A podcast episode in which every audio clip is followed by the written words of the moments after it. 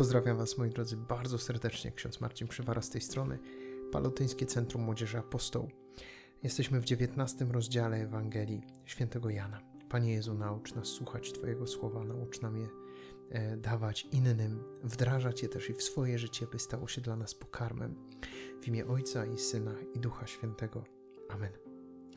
Wówczas Piłat wziął Jezusa i kazał go ubiczować, a żołnierze, upluczywszy koronę z cierni, włożyli mu ją na głowę i okryli go płaszczem purpurowym. Potem podchodzili do niego i mówili: „Witaj, królu żydowski”, i policzkowali go. A Piłat ponownie wyszedł na zewnątrz i przemówił do nich: „Oto wyprowadzam go do was na zewnątrz, abyście poznali, że ja nie znajduję w nim żadnej winy”. Jezus więc wyszedł na zewnątrz w koronie cierniowej i płaszczu purpurowym. Piłat rzekł do nich: „Oto człowiek”. Gdy go ujrzeli, arcykapłani i słudzy zawołali: „Ukrzyżuj, ukrzyżuj”.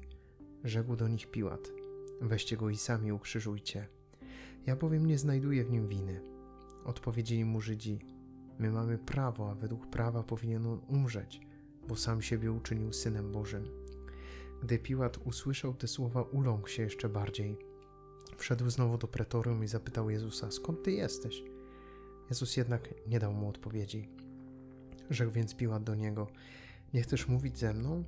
Czy nie wiesz, że mam władzę uwolnić ciebie i mam władzę ciebie ukrzyżować?” Jezus odpowiedział: „Nie miałbyś żadnej władzy nade mną, gdyby ci jej nie dano z góry. Dlatego większy grzech ma ten, który mnie wydał tobie”. Odtąd Piłat usiłował go uwolnić. Żydzi jednak zawołali: „Jeżeli go uwolnisz, nie jesteś przyjacielem Cezara. Każdy, kto się czyni królem, sprzeciwia się Cezarowi”. Gdy więc Piłat usłyszał te słowa, wyprowadził Jezusa na zewnątrz i zasiadł na trybunale, na miejscu zwanym litostrotos, po hebrajsku gambata. Był to dzień przygotowania paschy, około godziny szóstej, i rzekł do Żydów: „Oto król wasz”. A oni krzyczeli: „Precz, precz, ukrzyżuj go”. Piłat rzekł do nich: „Czyż króla waszego mam ukrzyżować?” Odpowiedzieli arcykapłani: „Poza Cezarem nie mamy króla”. Wtedy więc wydał im go, aby go ukrzyżowano. Zabrali zatem Jezusa, a on sam, dźwigając krzyż, wyszedł na miejsce zwane miejscem czaszki, które po hebrajsku nazywa się Golgota. Tam go ukrzyżowano, a z nim dwóch innych, z jednej i drugiej strony, pośrodku zaś Jezusa.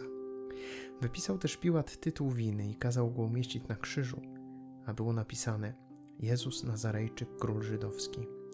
Ten napis czytało wielu Żydów, ponieważ miejsce, gdzie ukrzyżowano Jezusa, było blisko miasta, a było napisane w języku hebrajskim, łacińskim i greckim.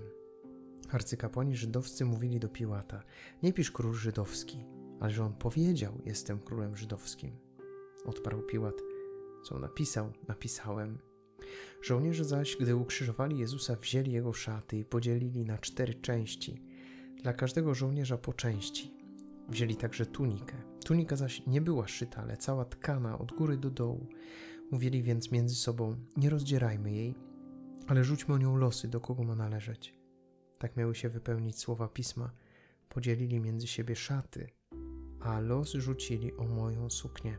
To właśnie uczynili żołnierze. A obok krzyża Jezusowego stały matka jego i siostra matki jego Maria, żona Kleofasa, i Maria Magdalena. Kiedy więc Jezus ujrzał matkę i stojącego obok niej ucznia, którego miłował, rzekł do matki: „Niewiasto, oto syn twój”. Następnie rzekł do ucznia: „Oto matka twoja”. I od tej godziny uczeń wziął ją do siebie. Potem Jezus, świadom, że już wszystko się dokonało, aby się wypełniło pismo, rzekł: „Pragnę”. Stało tam naczynie pełne octu. Nałożono więc na hizop gąbkę pełną octu i do ust mu podano. A gdy Jezus skosztował octu, rzekł: „Wykonało się”. I skłoniwszy głowę, oddał ducha. Ponieważ był to dzień przygotowania, aby zatem ciała nie pozostawały na krzyżu w szabat, albowiem dzień szabatu był wielkim świętem, Żydzi prosili Piłata, aby ukrzyżowanym połamano golenie i usunięto ich ciała. Przyszli więc żołnierze i połamali golenie, tak pierwszemu, jak i drugiemu, którzy z nim byli ukrzyżowani. Lecz gdy podeszli do Jezusa i zobaczyli, że już umarł, nie łamali mu goleni.